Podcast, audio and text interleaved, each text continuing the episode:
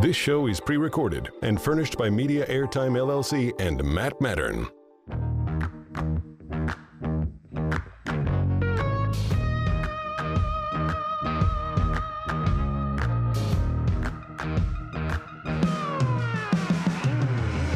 You're listening to a climate change. This is Matt Matern, your host. I've got Daniel Knowles, Midwest correspondent for The Economist and author of Carmageddon How Cars Make Life Worse and what to do about it. Welcome to the show, Daniel. Thank you for having me on, that. Looking forward to it. Daniel, tell us a bit about your journey to writing this book. What brought you to the point where you felt compelled to write it? So I think this book kind of began in my head maybe five or six years ago, and I was uh, I was living and working in Nairobi in Kenya at the time. Um, the Economist one of the Africa correspondents, and, and it was the first time in my life that I'd really been dependent on a car to get around. I had this kind of old Mitsubishi and spent my entire kind of life living around traffic jams, working around traffic jams, um, dealing, you know, with cars parking, um, having to drive all the time in a place where actually the majority of people can't afford to have a car and but the city that you know has ever more roads being built and, and new expressways and uh,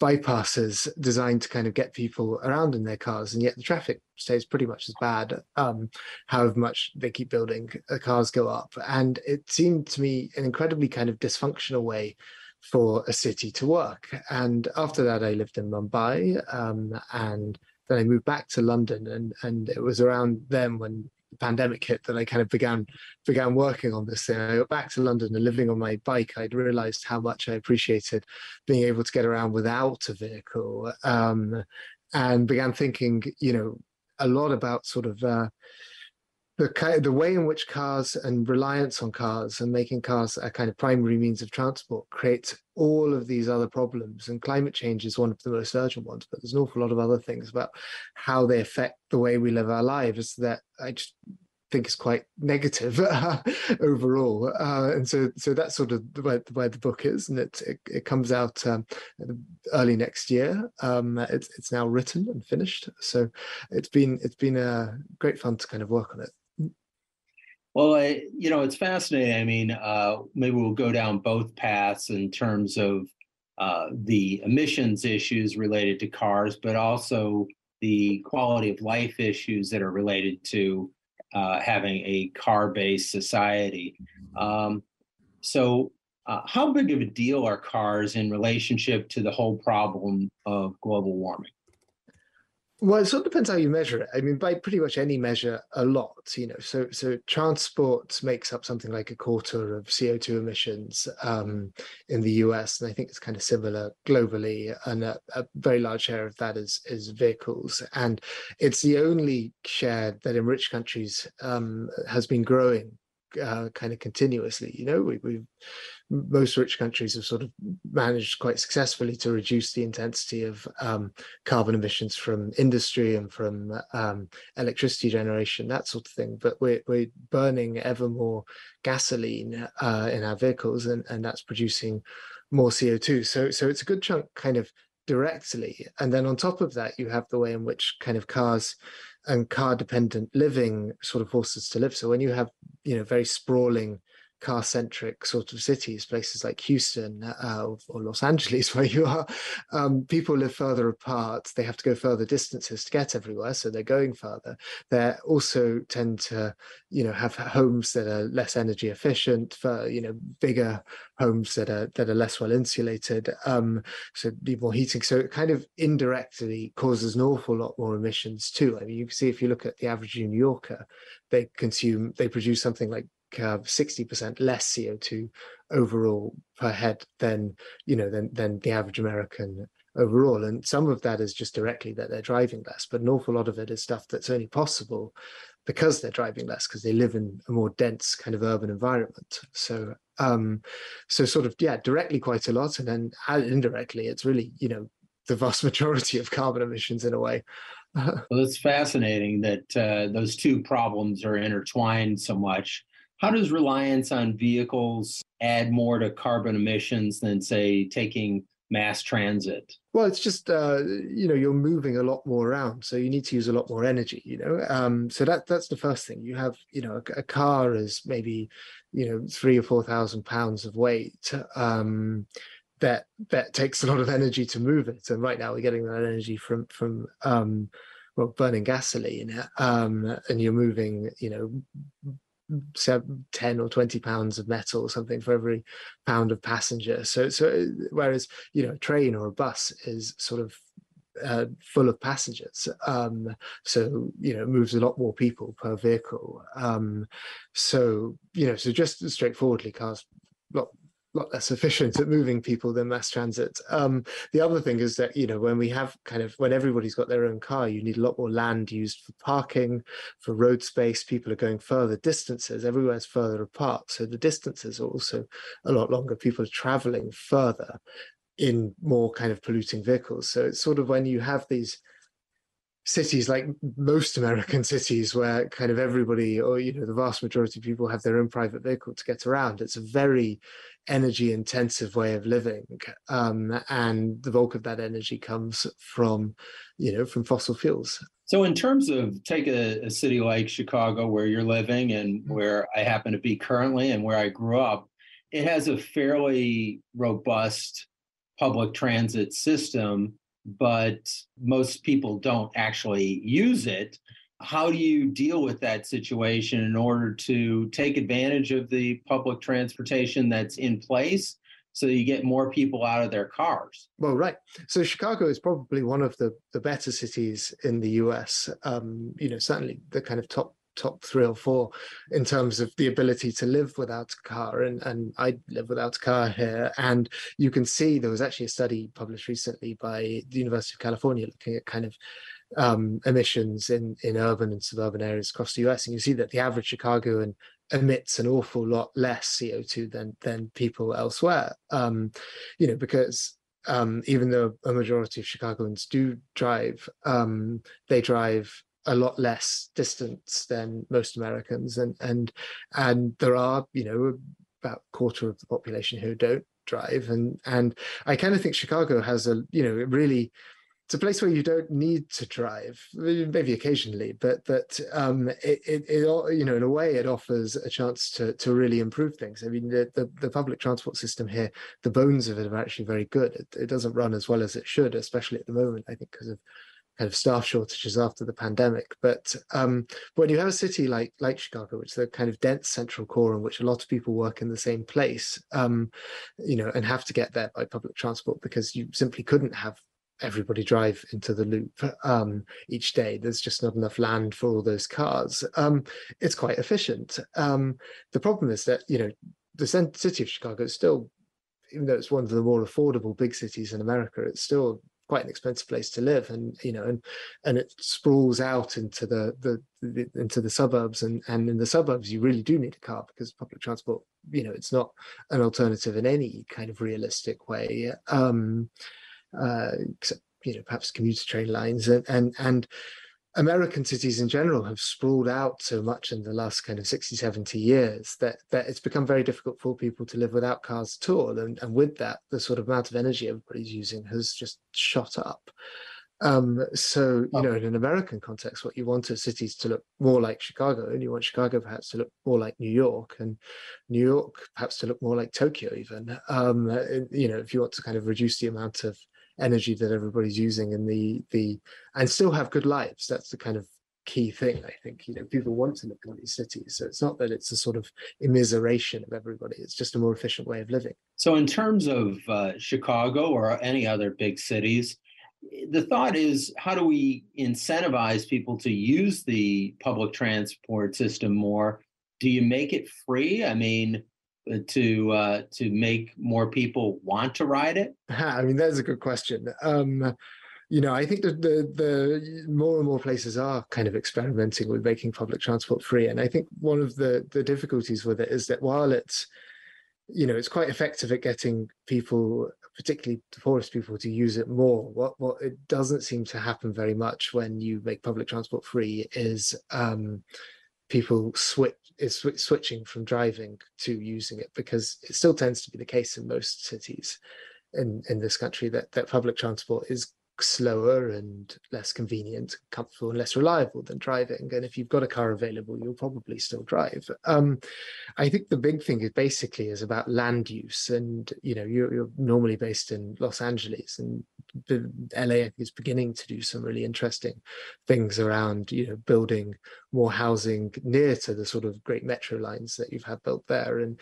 you know reducing the amount of like parking that's required and uh, housing that's built near there so that not everybody you know so that you don't have to build loads of parking so that not everybody living near a transit line has a car. Um, land use is basically the key thing and if you kind of use land differently you can make public transport a very efficient way of moving people around and when it's very efficient people will use it you know um, instead of driving as they do in new york and in you know even chicago to a large extent, and certainly kind of cities around the world, you know, New York or Amsterdam or Tokyo or whatever, you know, kind of if, if the city's built for so the public transport's convenient, people will use it. So that's probably I think the, the main thing. Well, that is the challenge in Los Angeles is to uh, break the zoning grip that the neighborhoods have had to block building larger apartment buildings by the transit lines. And uh, certainly you know, Los Angeles as a whole would benefit if greater density was built along those lines. It's just challenging politically to do it.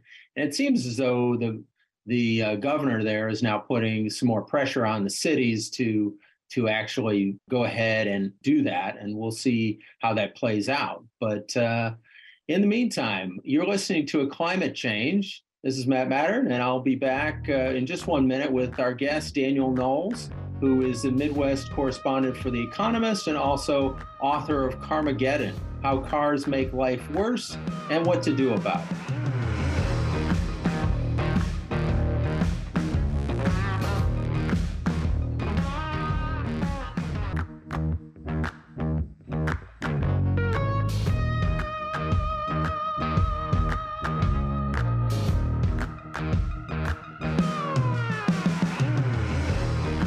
To a climate change. This is Matt Matern. I've got Daniel Knowles, Midwest correspondent for The Economist and author of Carmageddon How Cars Make Life Worse and What to Do About It. Daniel, what amount of carbon emission is created by, say, building a internal combustion engine car versus, say, an electric car?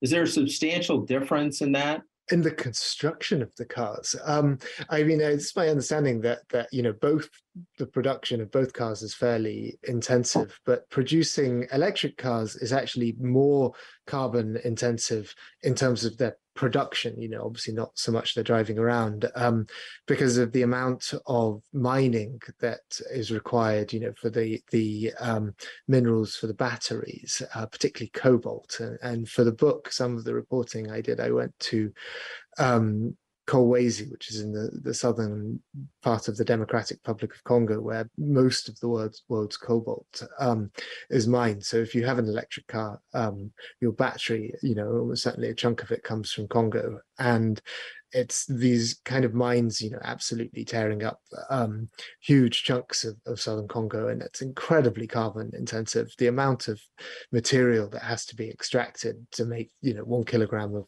of cobalt is enormous. Um, Stop there for a second and just talk about the political problems of that. And that I understand that the Chinese and the Russian governments and companies are uh, in control of a large measure of that cobalt um, mining in in the Congo. Is that correct? Uh, it, it, it's sort of correct. Yeah, it's broadly right. There's there's several large firms there. there there's um, several Chinese firms. Um, there's a big Kazakh firm, and there's there's also uh, Glencore, which is a sort of Anglo-Swiss firm, um, all involved in mining. There's also an awful lot of what they call artisanal mining, which is kind of um, basically, um, you know, people themselves um, in smaller groups digging out the ore kind of very primitive sort of pickaxes, shovels, and uh, stuff. So um, it is, you know, an awful lot of these metals go to China and are processed there. So there's a geopolitical aspect to it. There's there's also a local kind of political aspect in Congo, which is you know that that that this industry kind of relies on and, and both feeds um, an incredibly kind of kleptocratic um, government that that that takes you know and takes the revenues um, and uses it to sort of stay in power and maintain this kind of terrible political system. And uh, generally speaking big resource rushes that have uh, kind of come to, to Congo over the past century, you know, going back to the sort of rubber boom, um, which also had a lot to do with the automobile, but also bicycles at the end of the, the 19th century uh, through to sort of the copper boom in the Vietnam War. And now this with cobalt have not always gone well for Congo. They've tended to kind of worsen its government and lead to the most sort of extractive, vicious kind of governance. Um, and uh, yeah, if we're going to produce electric cars, we're going to need to kind of keep mining that ore out and and you know there are new mines in places like canada that are producing cobalt but the bulk of it the bulk of the world's known reserves are in congo and i do wonder how much you can kind of realistically expand that um you know to to in the scale that that we apparently want to if we really want to replace you know almost every car on the roads with an electric one I, I kind of think we just need to have fewer cars. So, are electric cars the solution to the problem of reducing carbon emissions? You kind of led up to you don't think so, but why don't we get some details on why you think that might not be the case? Yeah, so I think electric cars are part of the solution. I think you you have to replace some you know cars the cars that we have on the road will have to be electric in the future um, but if we just seek to replace kind of every car on the road, the amount of cars that we have with electric cars, and not only the cars that we currently have, but the cars that sort of, you know, if the world keeps going and the path it has been, that all of the sort of new middle classes of the kind of fast growing economies of the world will also want. Um, we're going to need so many electric cars and so much electricity generation to power them that I just, you know, I'm not saying that it won't be possible eventually to do that, but if we need to, if we want to reduce carbon emissions as fast as it looks like we need to, um, you know, to, to really prevent global warming being catastrophic. You know, we, we need to replace some cars with electric cars, but we also need to just have fewer cars on the road and the ones that we have, you know, driving less far. Um, uh, because otherwise it's just, it's not, good. it's not going to be plausible to replace, you know, we're talking something like 1.4 billion vehicles on the road with electric ones. Um, to do that anywhere near quickly enough. So, um, what are the downsides of replacing all of our internal combustion engines with electric battery powered vehicles? Well, just apart from the, the, first one, which I just said, which is that, you know, the, the difficulty of actually doing it because of the minerals and the, the cost, you know, I mean, electric cars are going to be expensive for a while.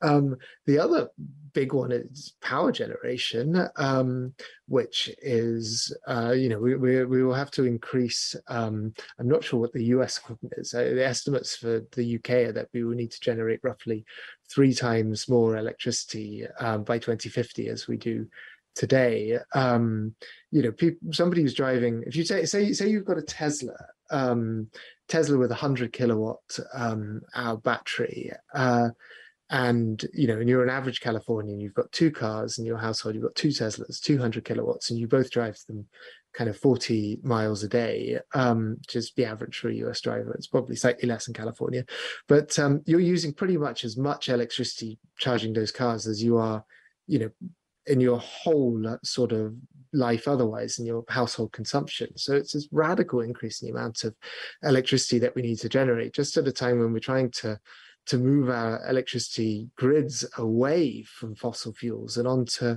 you know more sustainable forms of energy. So so we're adding a lot of demand. Um, and then the other thing is that if we all kind of switch to electric cars um, we still sort of maintain these like sprawling urban you know planning um, urban forms for our cities, which require everybody to travel these enormous distances, which require um, you know, which generate an awful lot of of, of um, carbon emissions, sort of indirectly through you know the amount of concrete that we're, we're, we're using and the amount of energy used to heat and and uh, cool houses, what they're separate as opposed to sort of in you know dense apartment buildings where they kind of cool and heat each other.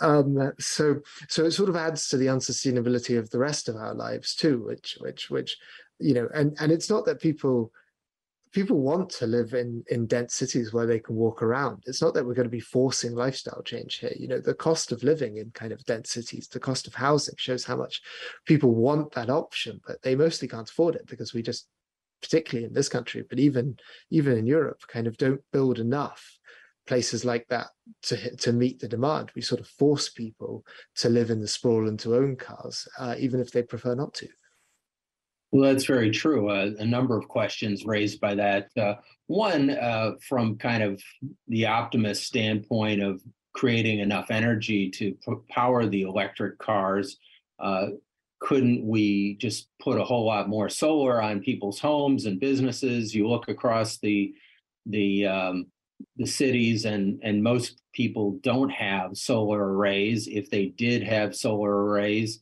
we could capture a lot of that energy and power a lot of those vehicles. Um, wouldn't that be a, a, partial solution to this, or is that um, pie in the sky? Uh, I, am quite optimistic about sort of energy production in, in you know in the longer run, and and uh, you know I think solar is becoming cheaper and cheaper, and offshore wind is also growing very fast, and and I think that we will be able to sort of decarbonize our um, electricity grids, but but I'm just not sure that kind of driving should be as much as we need should be the priority as as we do that. It's going to still take time, to to to kind of put in all of that capacity. Um, and we don't have a lot of time in terms of the climate um, well i guess i would push back on you there in terms of that you know from a timing standpoint it's not realistic that in the next seven to ten years we're going to readjust los angeles Cal, you know or chicago or any of the major cities and bring uh, millions of people back into the cities. And of course, that would take a lot of rebuild, you know, building new places and so on and so forth, which is fairly carbon intensive to build millions of new units. So, um, what's what's your response to that? Oh, you you I mean, you're not wrong. I, you know, the stuff I'm advocating will also take time, and I think kind of any realistic kind of plan will have to have a, a bit of both. And there are cities in, you know, particularly in the US, where you're really not going to sort of uh, um, de-sprawl them quickly. Um, and so we will just have to generate lots more energy to power the cars that people are going to be using. But I think what I'm trying to make the argument in the book is that, you know, we, we have been moving towards more and more sprawl, um, sort of all over the world you know cities like like los angeles los angeles is not the worst in american terms at all. It's actually relatively dense. Um you know looking if you compared to somewhere like houston um or or dallas you know this is los angeles is relatively sustainable way to live. Um so um but uh, I, I think that you know electric cars are clearly part of the solution but i think they can't be the only part of the solution. We do need to begin working towards people driving driving less and and, and requiring cars less. And and um, it's not only cars that we're adding to our electricity grid. Um, you know we we also need heating. Well, uh, you've just thrown uh, another variable into the equation, and so, we'll exactly. I mean, I'm moving past the topic of my book here, but but you know, but do, do we think is is moving from transport is kind of powering our cars the priority, powering more and more cars really the priority for the electric for the extra electric energy that we're going to be generating. We have lots of choices and a lot of issues to face, a lot of problems. We're going to be uh, taking a break right now. We'll be right back with Daniel Knowles, Midwest correspondent for The Economist. This is Matt Matern. You're listening to A Climate Change.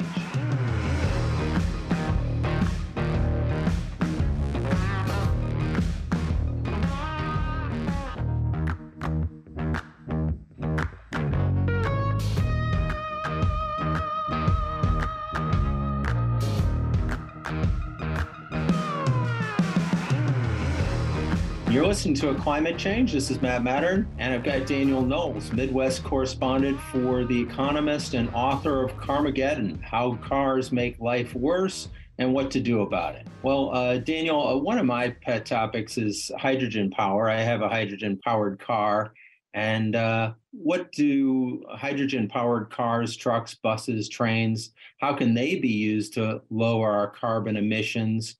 And are they as good as, or maybe better or worse choice than electric powered vehicles? Ah, that's fascinating. I've I've never actually uh, met anybody with a hydrogen powered car. Um, I you know I mean I I think um, well they have less of the issues to do with uh, with with with minerals for sure. Um, uh, my impression is that hydrogen powered cars are probably still quite a technology that's still really you know in its infancy compared to battery powered cars and maybe we'll see some great kind of innovations there. Um, i think the problem you know a with that is that i kind of stick to, to my original point is that a car however it's powered including a hydrogen powered car is going to be um, you know quite an inefficient way of getting around compared to ma- to sort of mass transit or to on your own bicycle or, or your own feet. Um, but um, I, the other thing is that you know some of the benefits of electric cars comes from the fact they don't rely on combustion or sort of exploding fuels which does make electric motors very um, you know an awful lot more efficient as a way of sort of converting energy to um, to power, um, to to sort of movement, and and so I'm you know, I, I, did not find, I, I, guess it's a long way of saying in my reporting, I did not find a great deal of, um, you know, sort of uh, optimism about uh, uh, the future of hydrogen powered vehicles. That said, I'm very interested in kind of hydrogen. I'm more interested in hydrogen powered kind of aeroplanes and things because I think we're very far away from having the energy density in batteries that will be able to to fly. Um, with with anything other than a sort of combustible fuel and, and maybe hydrogen is the solution to sort of getting rid of fossil fuels in you know in an extraordinarily um, polluting flying uh, you know most of what i do not pollute by not driving i make up for in the flights unfortunately um, that i take. So it's uh, so yeah, that that's my response. I'm sorry, it's not a, not a very good one. I mean, I'd love to hear more about your your hydrogen powered car. You know, it is it is a, an emerging technology, and and some have said, well, it's probably best for trucks and buses and trains mm-hmm. and maybe uh, planes, which are larger, where the batteries don't work as well. And you know, it's it's hard to say because there is a lot of mining that is done, as you pointed out, for for electric cars, it can be a problem. And if we're talking about building 1.4 billion new vehicles, then the mining concerns become even, you know, that much greater. And and whether or not there's even the mineral content to to uh, build that many batteries is another thing, and disposing of that many batteries is yet another problem. So. Uh, but turning to something else, what positive steps are being taken to reduce our carbon emissions and and how do you see that playing out in the future?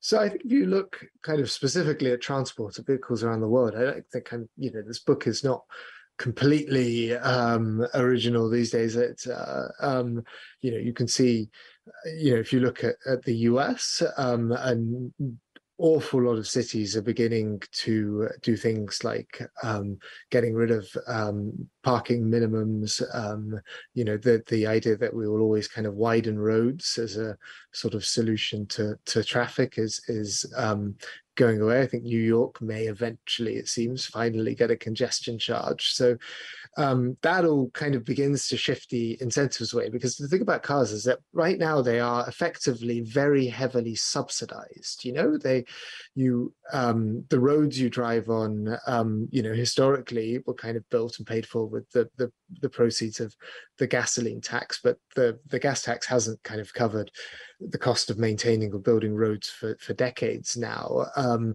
there's all of this subsidy in the form of kind of free land. And I think beginning to reduce some of that can make governments and taxpayers better off, um, people better off, even while sort of just shifting the incentives so that maybe you've you know you you you see an alternative way of getting around and that's beginning to happen. And if you look you know elsewhere you kind of look abroad um i think what you can see you know particularly i for the book i i spent some time in paris and what they've been able to do with cycling in the last few years has been phenomenal. You know they they put in all of these protected cycle lanes and they they really accelerated this in response to covid-19 because they realized you know oh well people wouldn't be able to ride the kind of the metro and subway anymore in great numbers because of the risk of infection but they couldn't have everybody driving because paris is just too small for the, the cars so they suddenly you know tried to encourage people to get on bikes. And the amount of people who you know get around on bikes now in paris and not just in the center in like the suburbs as well is it's grown phenomenally. It's it's become you know a city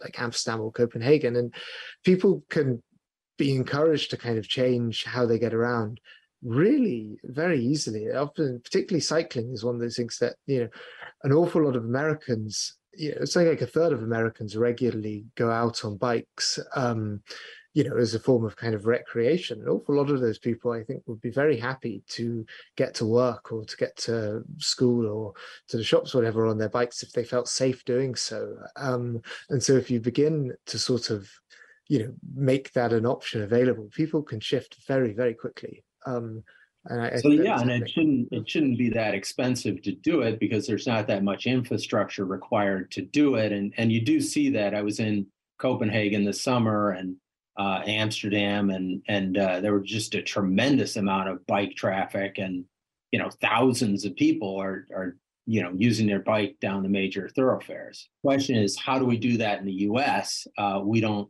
exactly have that bike culture the same way, or or maybe you're saying we do, and and uh, what what's the tipping point? How do we how do we move from kind of having bikes in our garages that we use occasionally to using them for day to day activity? So I, I think it is happening in the US. It's not at the same speed, but you know there are places like uh, I was in Minneapolis over the summer, and they built an incredible network of um, protected bike lanes, and people use them. I, I'm not sure how much they use them in the winter. I'd like to see, but I'm, I'm told people do still use them in the winter. Uh, but certainly in the summer, extraordinary numbers of people on bicycles. Um, here in Chicago, the amount of you know people getting around by bike has increased enormously, despite the fact that the bike lanes here are still really quite poor. So I think the demand is is there. I think it's it's trickier when you look at somewhere like Los Angeles or Houston, where you know the distances people are traveling gen, gen tend to be longer and and the roads you know wider and the rest of it. But uh, even in in LA, I think you know one thing that that's making a huge difference in this is is the rise of electric bikes, um, because an electric bike you can kind of zoom along at you know 20 miles an hour. Um, without putting in so much work. And suddenly it turns, you know, a kind of, I always thought that like a normal realistic sort of bike commute is maybe three or four miles but uh, on an electric bike it might be six or seven and and that you know the vast majority of car trips in the us are less than five miles um so there's there's space even in some of the most kind of sprawling cities i think for some change there you know in quite a quick way it perhaps won't be as dramatic as it is in paris. It might be difficult to do that although you know i think some places like new york city might be able to do that or washington dc but but even mm-hmm. you know even the los angeles as well i think can get a lot more people on their bikes and out of their cars. Well i think you kind of have to eh, subsidize or push people or incentivize people to move in that direction because I don't see it happening uh, quickly enough. And uh, going back to another kind of related point that you had made about people wanting to live in the city but being priced out, you certainly see that in LA and New York, where lots of people live out 50 miles from the city and it's and it's because there is no housing stock that's affordable 10 miles from downtown LA, or there's very little housing stock available in that bandwidth. How do you solve for that problem where you can actually bring people back to the central city where they probably many of them would like to live but they're just they're priced out of it well this is linked to cars as well because you can build an awful lot more you know one of the things that drives nimbyism uh, and uh, is completely rational is is fear that people are going to you know newcomers are going to add more traffic and they're going to use up the parking spaces and make it harder for you and your car to get around. And that's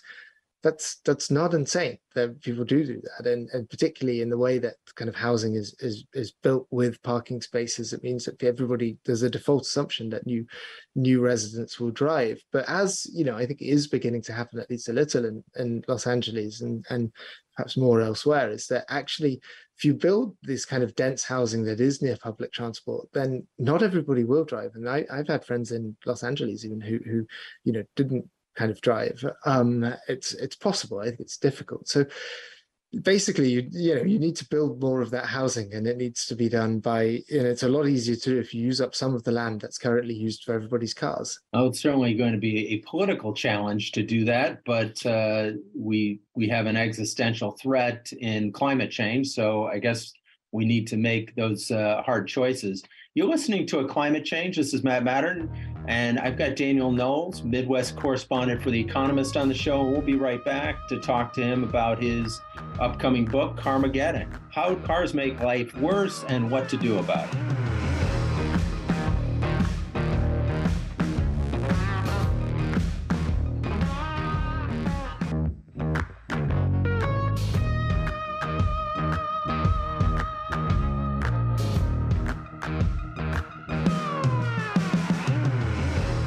Listening to a climate change. This is Matt Matern, your host. I've got Daniel Knowles, Midwest correspondent for The Economist and author of Carmageddon How Cars Make Life Worse and What to Do About It. Well, uh, Daniel, I wanted to talk to you a little bit about mass transit, and I assume that's one part of the story of getting people out of their cars. And there was a great story on the Ukraine train system in the paper. I can't recall if it was the New York Times or Washington Post that's a country that has 10% of the per capita wealth of the US, but sound like they've got a better functioning rail network, even after being bombed repeatedly by the Russian army than the US has. Why? I mean, I've seen a lot of that too with the Ukraine kind of. There was some apology sort of saying due to the war, trains are only running every six minutes, and sort of people in Chicago going, God, we hope we wish we had every six minutes.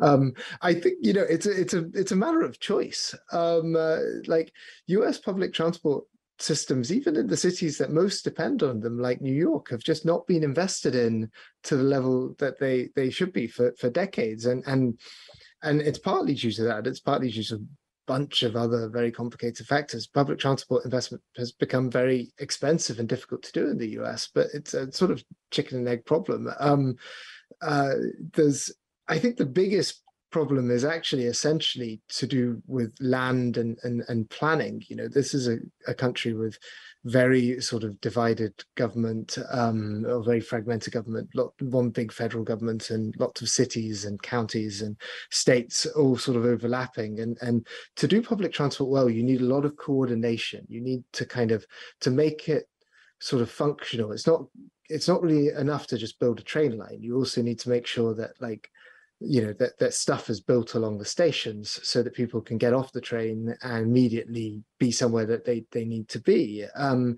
and what tends to happen in the US even you know I, I think of LA um, in this in particular because LA built some great um, kind of new subway lines in recent years. But if you don't coordinate it with the land use so that when you get out of the train station you're just surrounded by kind of parking lots and you know single family homes and it's you know it long walk from the station to get anywhere, then uh, the public transport system won't work very well. And then it'll be hard to sustain. It'll be hard to kind of run it with the frequency that's um, that people take for granted elsewhere. Basically, for good public transport, you need density. You need people to be living, you know, and and businesses to be clustered densely around the stations. And American cities sort of mostly, and and there are exceptions, but but don't have enough of that density, um, which makes it very kind of difficult to make public transport work uh, unless you think of ways of in- increasing that that density. Um,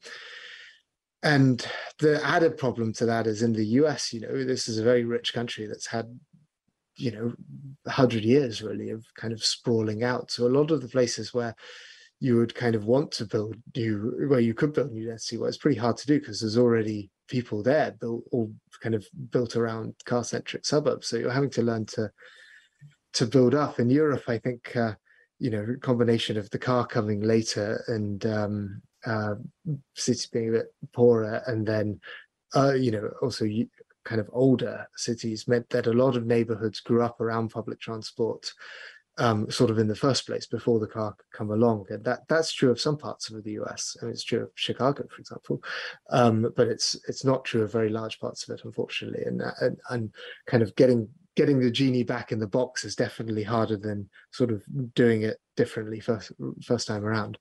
So are cars and car ownership becoming a political dividing line? And uh, how do we work around this?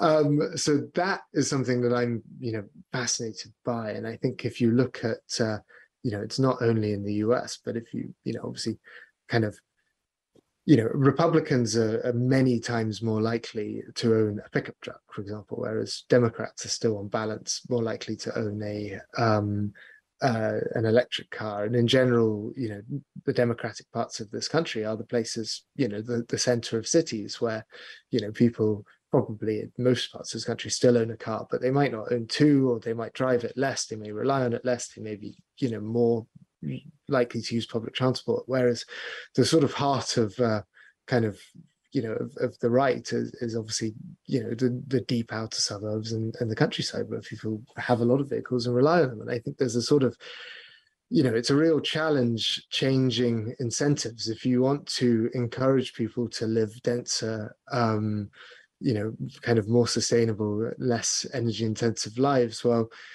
you are basically raising taxes and, and raising the cost of living on that lifestyle, which uh, which is the opposite to make the lifestyle that's more sustainable that um, cheaper. And and that you know I, I think you know, unfortunately, one one thing that we're going to see, as far as we haven't seen it already, is basically the emergence of the kind of driver lobby, um, and you know, in the UK in particular, um, you know, similar similar to the US in many ways in terms of politics. Here, the Conservatives have seen their sort of political support. Um, you know, actually, one of the, the best predictors of, of, of where has sort of turned conservative um, or turned conservative in the last election was, you know, where do people drive? Who owns cars? Car drivers are tend to lean towards conservatives. So there's a sort of difficulty that when you've invested in owning a car and a, owning a house um, in the sort of car dependent neighborhood, um, well, you've invested in it, so you don't really want that taken away from you. So I think that's going to be the big challenge.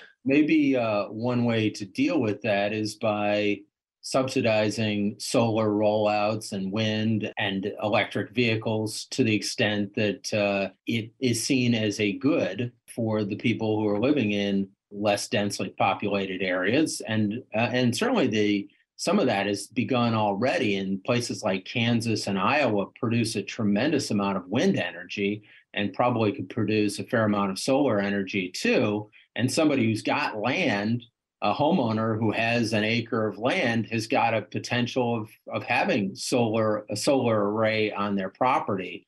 So maybe you can use those things to our advantage. Yeah, absolutely. I think that that's always going to be a part on the, the kind of climate change thing. Obviously, as my sort of car and getting rid of cars obsession, I kind of think that a lot of it can be done without having to make the lives of people in rural areas worse. In fact, in some ways, you can sort of take the pressure off rural areas um, if you can get cities to expand and to grow uh, to you know not physically but in terms of number of people who can live in them if they become more affordable um well the kind of pressure on on you know in those those those parts of the country in those particularly those rural areas where you know people do rely on their vehicles um it becomes easier to switch those kind of people remaining onto electric vehicles that are perhaps powered, yeah, as you say, by kind of you know even solar on their properties. Um, uh, but you know, if not on their properties, then sort of nearby. So I, I think it's a combination of all of these factors. I, I think